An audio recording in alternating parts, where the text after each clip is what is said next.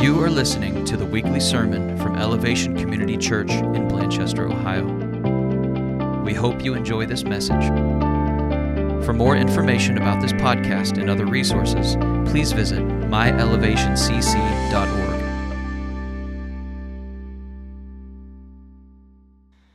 My name is Eric Heeg. I'm one of the elders here of Elevation Community Church. Thank you for joining us this morning. And it is it's an honor, kind of an overwhelming honor, to be able to kick off this little sermon series for Christmas called Christ, Christmas, and the Church.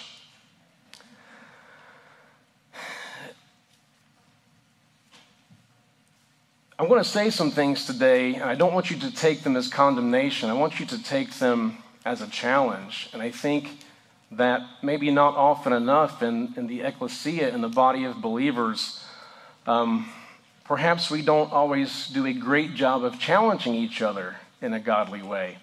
And um, iron sharpens iron, and, and that is what we're called to do, not in a malicious way by any means, but out of love, in a way to grow.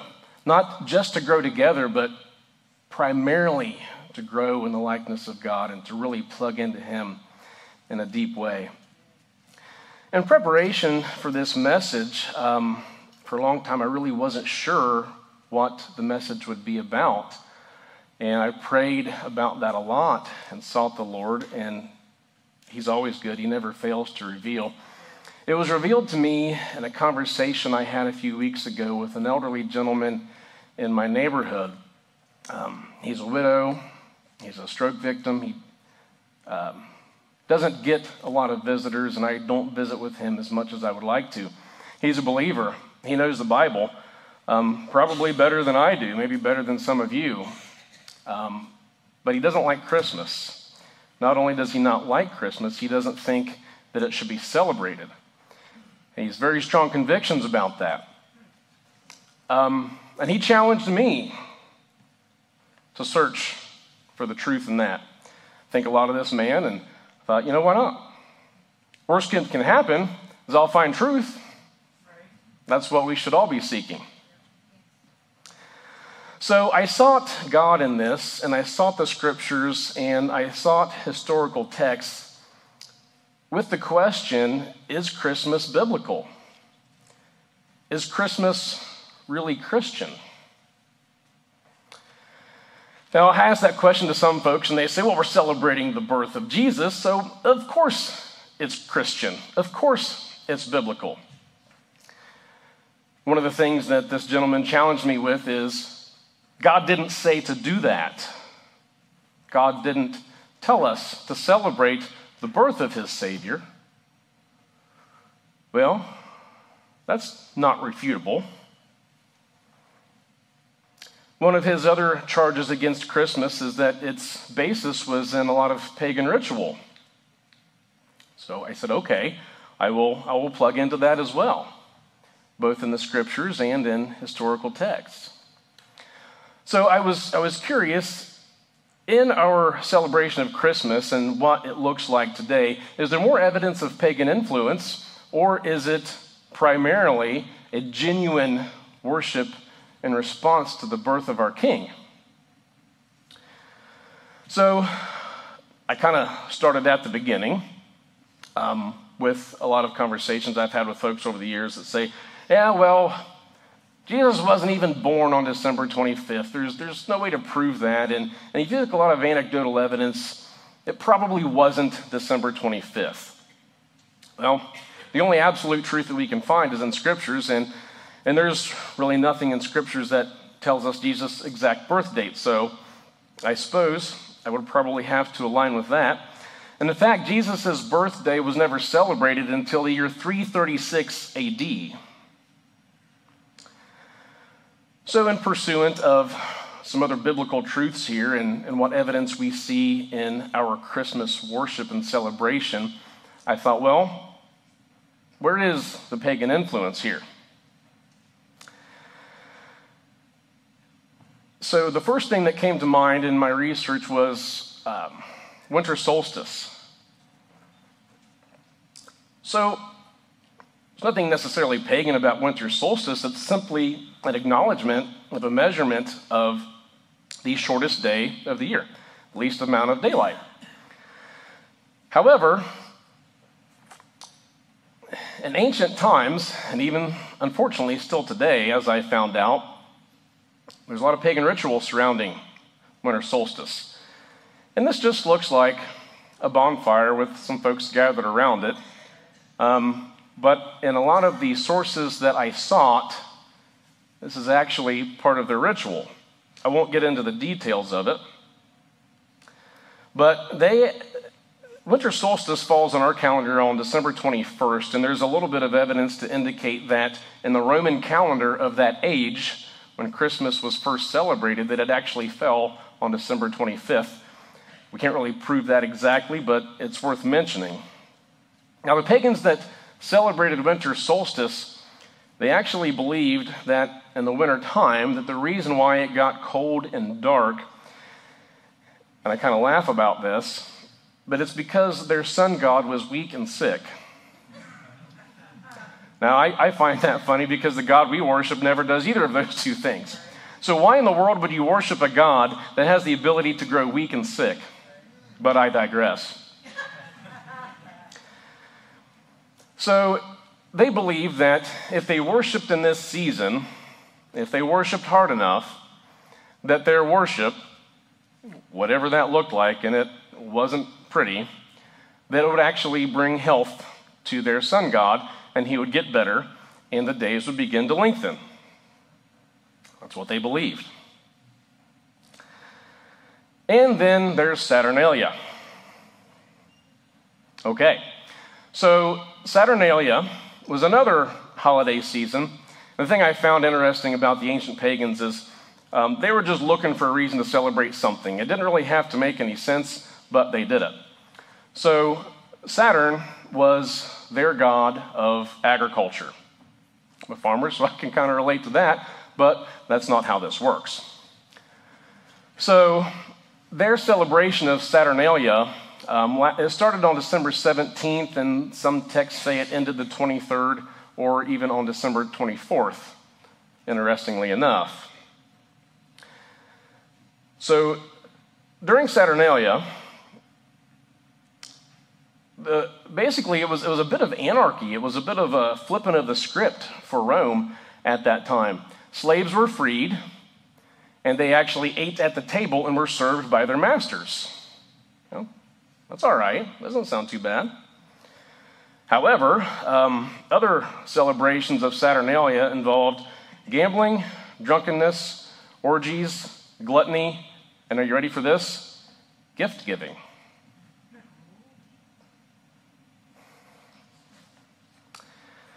Furthermore, an innocuous Roman citizen, somebody that was just a, an everyday guy, he would be named Lord of Misrule. Lord of Misrule. So this guy got to be king, basically, of, of all this debauchery for the celebration of Saturnalia, and basically everybody had to do what he said. Pretty cool deal for him, except on the last day of Saturnalia, may have fallen on December 24th, the Lord of Misrule was sacrificed to the, sun, to the god Saturn. Didn't end well. So I think we have a pretty clear conscience for most of that stuff, but Saturnalia is still celebrated, and I found this graphic on um, ways that folks could celebrate Saturnalia. So I was like, well, that's, that's worth a read. Use of the traditional greeting, Io Saturnalia which means Hail Saturn. I think I can check that off my list. I'm probably not going to be doing that. Feasting with your friends. Okay, well, let's go on. Uh, exchanging gifts like food and sweets. All right. Um, lighting a candle. I think we do that. Maybe for a different reason, but they light it to signify light returning after the solstice. All right. They also say that Saturn is the lord of discipline and that you should set goals for the new year. We don't do that. We have resolutions. That's different.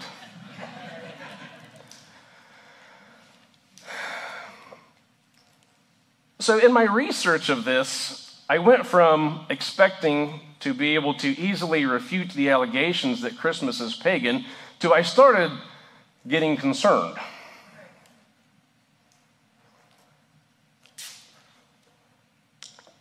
So, another celebration that happens at about our Christmas season is a celebration called Dies Natalis Solis Invicti. Now, this one happened on December 25th. Now, um, Warren will probably correct me on this later because he is multilingual, and I only took zero years of Latin in school, so my Latin's not great, but I think that's how it's pronounced. The pronunciation is not nearly as important as the translation, which is birthday of the invincible sun. So it was worship, this was a particular day of worship for, again, their sun god. Okay? It only lasted one day, thank goodness. But that day was December 25th, and it was worship of their god Sol. So I thought, well, okay, what does that mean? And I looked into it a little farther, and the name Constantine comes, to, comes into my research. Now, there he is. Um, best picture I could find of Constantine there in that sculpture. But Constantine was credited, he was Roman emperor. Sorry, that's an important thing to realize here. Constantine was Roman emperor, and he was credited with the first celebration of Christmas. And I thought, well, that's fine. That's not a bad thing. We know that at some point, Christianity became the state religion of Rome. And as I dig into Constantine a bit more, uh, he was raised pagan. Well, shoot. Okay. Now, Constantine declared that Jesus' birth be celebrated on December 25th. There's never anything I could find that he had any kind of divine revelation that that was indeed Jesus' birthday. So he literally invented Christmas. Constantine invented Christmas, merging many already established pagan traditions with the celebration of the birth of Christ. But why did he do it? Well, he's not around for me to ask, so the best I could do was to dig around in the dark corners of the internet some more and, and see if I could find anything that seemed reliable. I don't know if you guys have ever been on the internet, but it's a strange place.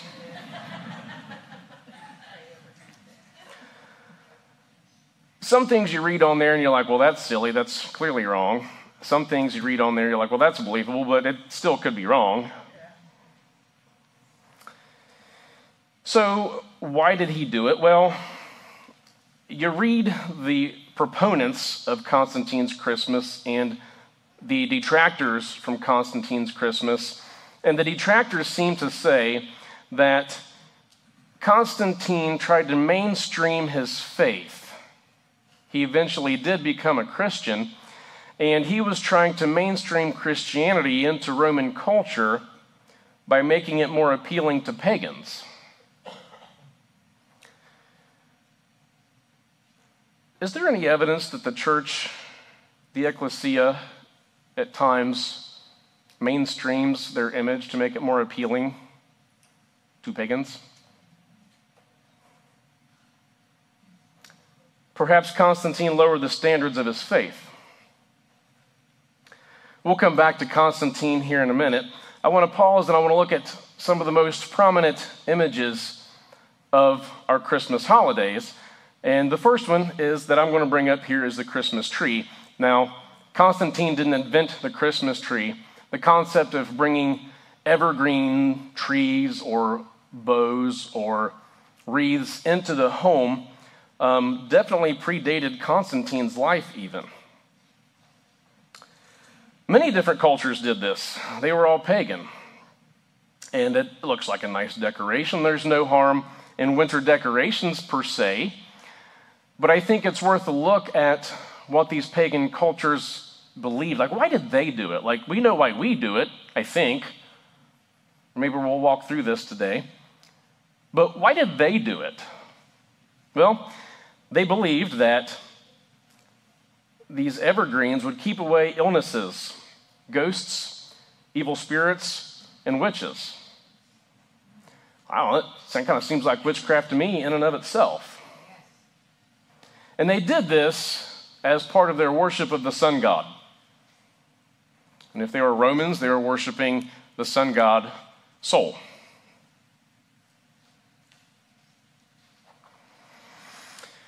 So I searched the scriptures about this, and I found that God spoke directly to Israel about this issue through the prophet Jeremiah. I've got this on the screen, and I even used the King James Version just for posterity, just because I didn't want anything to get lost in translation. Perhaps I should have used Hebrew, but my Hebrew is even worse than my Latin. Thus saith the Lord Learn not the way of the heathen, and be not dismayed at the signs of heaven, for the heathen are dismayed at them. For the customs of the people are vain. For one cutteth a tree out of the forest, the work of the hands of the workman with the axe. They deck it with silver and gold, they fasten it with nails and hammers that it move not. Let's soak on that for a second. Here's what God said to Jeremiah Don't be like them, because they don't pay any attention to me. Their customs are a waste of, waste of time. They cut down trees from the forest and they bring it in their house and they decorate it with silver and gold and they nail boards to the bottom of it so it doesn't fall over. I did that. Amen. Family, again, this is not a message of condemnation. This is a message of taking an audit of our faith and what we're doing. Not for the sake of, of feeling guilty, but for the sake of let's love God and let's honor Him.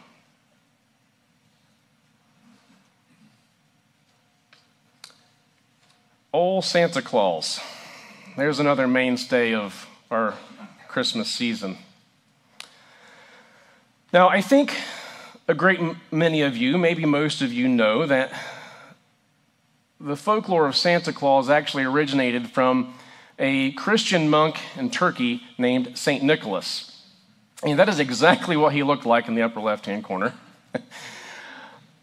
I have no idea, but uh, I Googled pictures of St. Nicholas, and that one seemed pretty all right. um, by all accounts, St. Nicholas seemed like a great guy. Um, gave a bunch of his wealth away, particularly um, during the winter season when things seemed to get hardest on the citizens. Um, gave away his wealth, gave gifts. Um, I even heard one account that uh, there's some debate on if it's true, but um, seems reasonable. Um, there was a man who was a widow, and he had, I think, three daughters, and he owed money. He couldn't pay that money back to the debtors, so the debtors gave him X amount of time to pay that money back, or they would start taking his daughters into slavery. St. Nicholas caught wind of this and um, paid that debt off. I would like to believe that's true.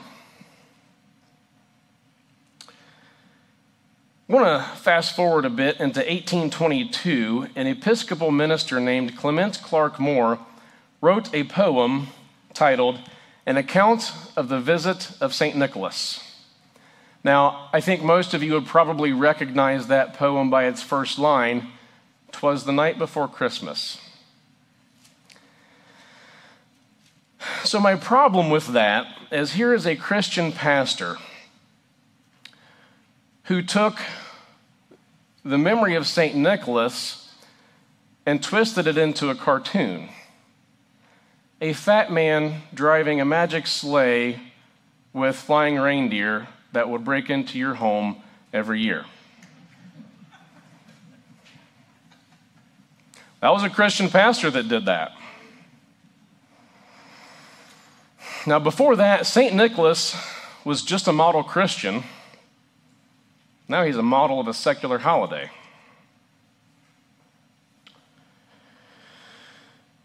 Well, what's God's response to all this? What's he think about it? Is he angry? Have we lost our salvation because of what we're doing? Is he about to turn us over to our enemies like he did Israel when they were like the heathen?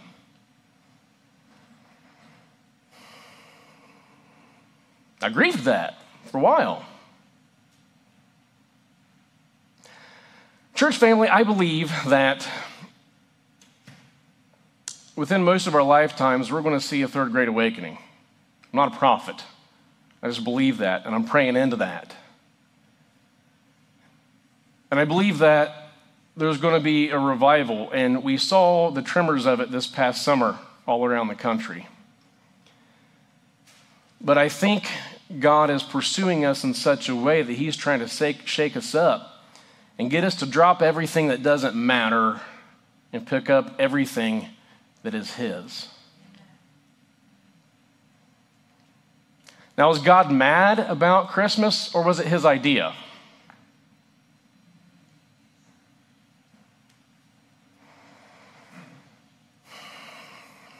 Now, again, the internet is a place of truth, half truths, and lies. But in my prayers and my research, I believe God had plans for Constantine. I think that when Constantine was a pagan, I think Holy Spirit softened his heart.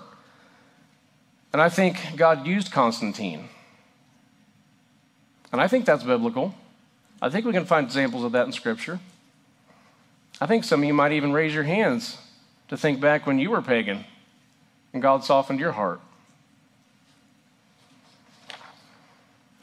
Constantine converted to Christianity in the year 312. Now, this happened just before a battle. As Roman emperor, he was also responsible with leading his military into battle. And Constantine, in the, in the softening of his heart that Holy Spirit did, he saw that these pagan gods that had been worshiped for eons, they were inconsistent at best.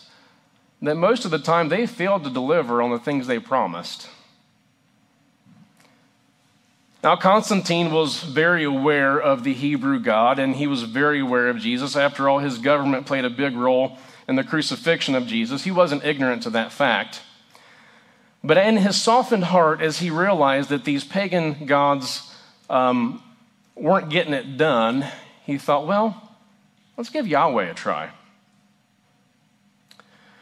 So, in the best way he knew how, Constantine prayed to God en route to this battle. And en route to this battle, he was given a vision. He saw in the sky a cross and written on that cross was a message that said, By this symbol you will conquer. And Constantine knew what the cross was, and he knew what that meant. So from that point forward, Constantine committed to only worshiping Yahweh, and Constantine was awarded that victory. And in his mind, that was confirmation that he was on the right path. After that battle, Constantine became passionate about Christianity and received a full conversion. Constantine flipped the script on what was pagan Rome at that time, and he used the Roman treasury to build churches and to give freely to those in need. And Constantine met regularly with the high ranking bishops at that time, doing all he could to help advance the church. And as we know, and I've mentioned earlier, he even made it the state religion of Rome. Was it perfect? No. But I can think of another biblical character who went from persecuting and murdering Christians to being Christ's biggest advocate. We call him Saul, but more lovingly referred to as the Apostle Paul. So, what I've just, the picture I've just painted to you about Constantine, I think is very reasonable. Furthermore, I'll go ahead and say that Christmas was a mission effort by Constantine to hit the pagans right where it hurt the most in their disgusting, filthy worship. And I believe Constantine's plan was for Christianity to overshadow paganism to the point that it cleared the house of all of these nonsense winter festivals and plants God's flag in that season. And I think to rob the dates of December 24, 25th from the pagans, I think was the biggest slap in the face. And I think it made perfect sense. We went from the birth of the invincible, invincible Son to celebrating the birth of the invincible Son, S O N. Now, that would be Dies Natalis Filius Invicti the birthday of the invincible Son. Can I get an amen on that one? December 25th was no longer the celebration of an invincible star in the sky. It was now the celebration of the Christ. Yes, he was dead and in the grave, but we know he didn't stay there. This isn't a resurrection message. I better back up a minute.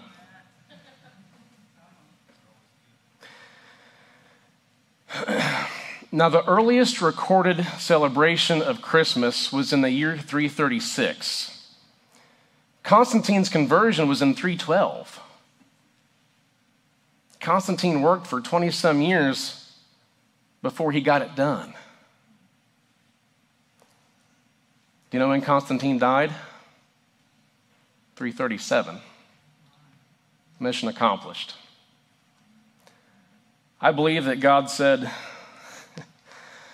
well done, my good and faithful servant. It's time to come home.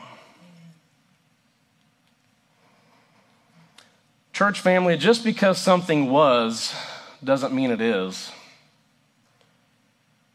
Just because December 25th was a pagan holiday doesn't mean it is anymore.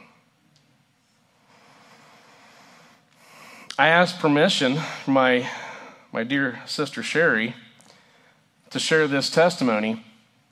Um, many of us are familiar with the exchange, and a lot of us are probably aware that the exchange wasn't always a place of ministry, but it was a bar. I, know it. I do too. I don't remember meeting you there. I'm not going to ask for a show of hands for folks who've seen the inside of that building prior to its rebirth. But Sherry shared with me one time. One time when it was Elmer's Club or Gators. One time she laid her hands on the outside of that building and prayed that God would shut its doors. Didn't happen right away, but it did happen. And then our, our friends down the road at the NAS, they reopened it as a place of ministry. Is the exchange a bar? Can you go there and do dumb stuff? It's not, is it? It's not a bar. Used to be, it's not. I'm looking out into the sanctuary here and I see a bunch of temples.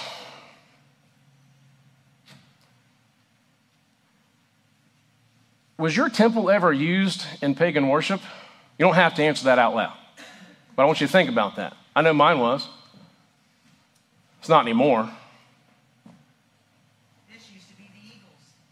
Amen. That should be the most obvious one. Why didn't I think of that? Amen. Here's my point, family. We were all sinners, we've all been saved. Everything's been repurposed. God's a great recycler. However, however, that fact that we are to celebrate until the end of our days does not give us permission to look like the heathen. Family, we should be set apart.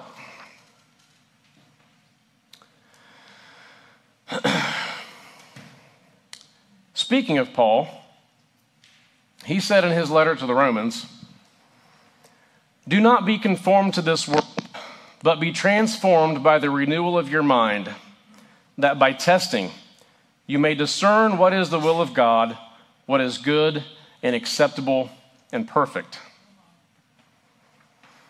Now, Paul wasn't talking about Christmas, but I think this scripture certainly applies to any time we receive any kind of revelation. Don't be conformed to this world. The world's heathen. We shouldn't look like it.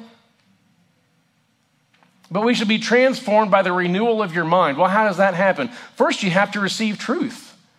And then that truth renews your mind. You Amen? And once you receive that truth that you accept, now you can discern what is the will of God and what is good and what is acceptable and what is perfect. Church family, don't believe anything I've said up here today. I'm just a layman. But I want you to take some of this, take it to Father on your own. A Christian celebration of Christmas shouldn't look like the non believer's celebration of Christmas. Folks, I just think there should be some obvious differences. It's not enough to keep Christ in Christmas. That cliche runs around about this time every year, ironically. That's not enough. Like, hey, Jesus, we're celebrating Christmas. Here's your spot. We got you here. I can check that box. I kept him in Christmas. That's not enough. It's got to be the priority. Otherwise, your celebration of Christmas looks like the pagans more than it looks like a Christian's. We've got to make him priority. Well, what's that look like? Well, if we love Jesus and He's the reason for our season, we shouldn't have to wear a shirt that says that. The folks around us should know. Take that for what it's worth, whatever it looks like for you. Let's audit this. Where does Jesus rank in our household celebration compared to Santa Claus? Are you doing Advent with your family if you've got littles? We are, and I'm not saying that to beat my chest. I'm saying that because I can tell you that sometimes it's messy. We've got a six year old and a three year old, and, and we do Advent. We read, we do the, the blocks and we read the Advent story. And there's times I'm like, well, Shannon, we just read that to ourselves. oh, well. They do. They hear it. And I know they hear it because they tell us. In the Advent story, the version that we read, it was talking about Adam and Eve got basically kicked out of the garden because they rebelled against God. And James, my three year old, my three year old said, Yeah, because of the snake. okay. Knows more than I do. I didn't really, I couldn't have articulated that when I was three. My point is, it doesn't have to look perfect. The only place that your family celebrations of Christmas look perfect is on social media. Just do it. Are you reading the Christmas story scripture from Matthew and Luke? Do you have a nativity display anywhere in your home? Do your kids fully understand the reason for the season, or do they more readily identify with Santa versus Jesus? Now, I get it, man. It's challenging as a, as a Christian parent to, to raise Christian children so that they understand why we're supposed to be set apart. It's hard, man. It's hard. All the shiny stuff, all the fun stuff, it's challenging. I'm not talking down to any of you. Preaching to myself too. Preaching to myself that I lead my family well in this. So I've got a great accountability partner named Shannon. Pray for her.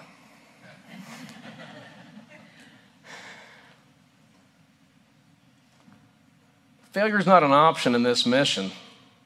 Constantine didn't fail, but it took him 20 some years, didn't it? Failure not an option how we raise our kids through this. But their faith and their futures are worth the difficulties. And again, I'm not, I'm not telling you that you're wrong. That's not my responsibility. It would be wrong if I did that. I'm not telling you how to live your life or decorate your house or how to celebrate this season.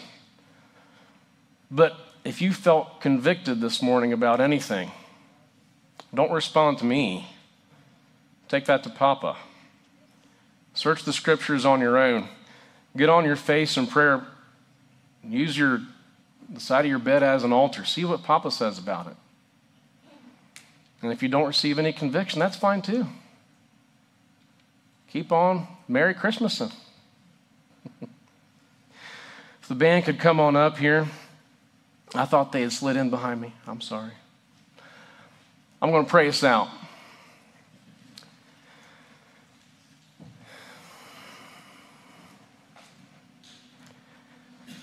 God, thank you for this season. I can't thank you enough for what you've done for us. If there's even a shred of truth into what I've said about Constantine and his efforts today, Lord, thank you for that.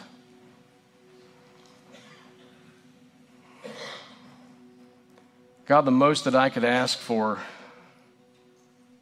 anything that I say to anyone, is that it would draw us closer to you. Anything, anything that we stack up between ourselves and you is, is just junk. It's just junk. God, break our hearts. Break our hearts for you. Not because we're necessarily wrong, but gosh, we can't fully come to you like you want us to with any sense of pride at all. Break our hearts, God. God, help us to not just keep Christ in Christmas, but to make Jesus our priority this season. In your righteous and holy name we pray. Amen.